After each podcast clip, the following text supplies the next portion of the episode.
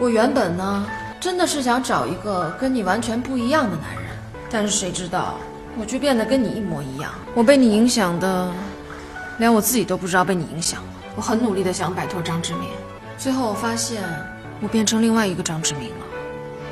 My experience with the movie Love in Above was not a pleasant one. Mind you, don't be fooled by the English title. It's not a romantic story at all. It's about a woman's painfully unrelenting yet hardly appreciated love for a man who is not mature enough to know his heart's desire. As twisted as it can be, the story also includes a detailed description of how the couple, while on a break, cheat on their respective partners in the name of love. love。我知道你做事要紧，你今天来陪我玩的吗？你陪我的吗？我不是来伺候你客户的，鸡翅，我是烤给你吃的吗？我不是烤给你客户吃的，对不对？我明白，我明白，我明白。我等一下伺候好客户，再过来伺候你，可以吧？不是，我不是。那你想怎么样嘛？A sequel to director Ho Cheung Pang's Level Three film in Hong Kong. The new picture is set in Beijing. Obviously, there have been attempts to integrate certain elements of Beijing culture into the piece, but at the end of the day, the movie is predominated by Hong Kong characteristics because the characters venture no further than the modern and metropolitan part of China's cultural center. The only thing worth appreciating is the acting of Shawn Yue and Miriam Yeung, who also led in the prequel.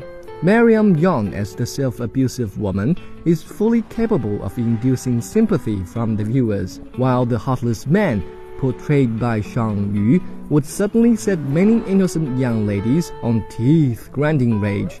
这是我的两个外甥女儿，香港人，我才不要儿子去香港呢。他现在都北漂了，在国贸那家丝芙兰当店长，每个月挣好几万。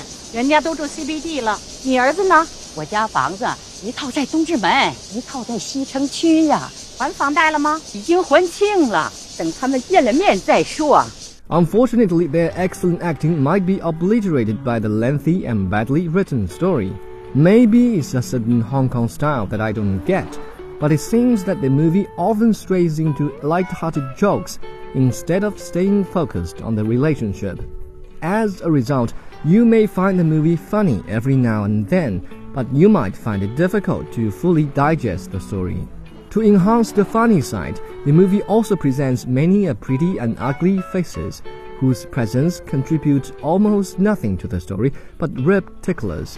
Xu Zheng, whose performance we can never have too much of, plays a supporting role that is a break from his normal screen image and the major supporting female, well, let's say she's a bit controversial with a weird voice and bold cleavage exhibition.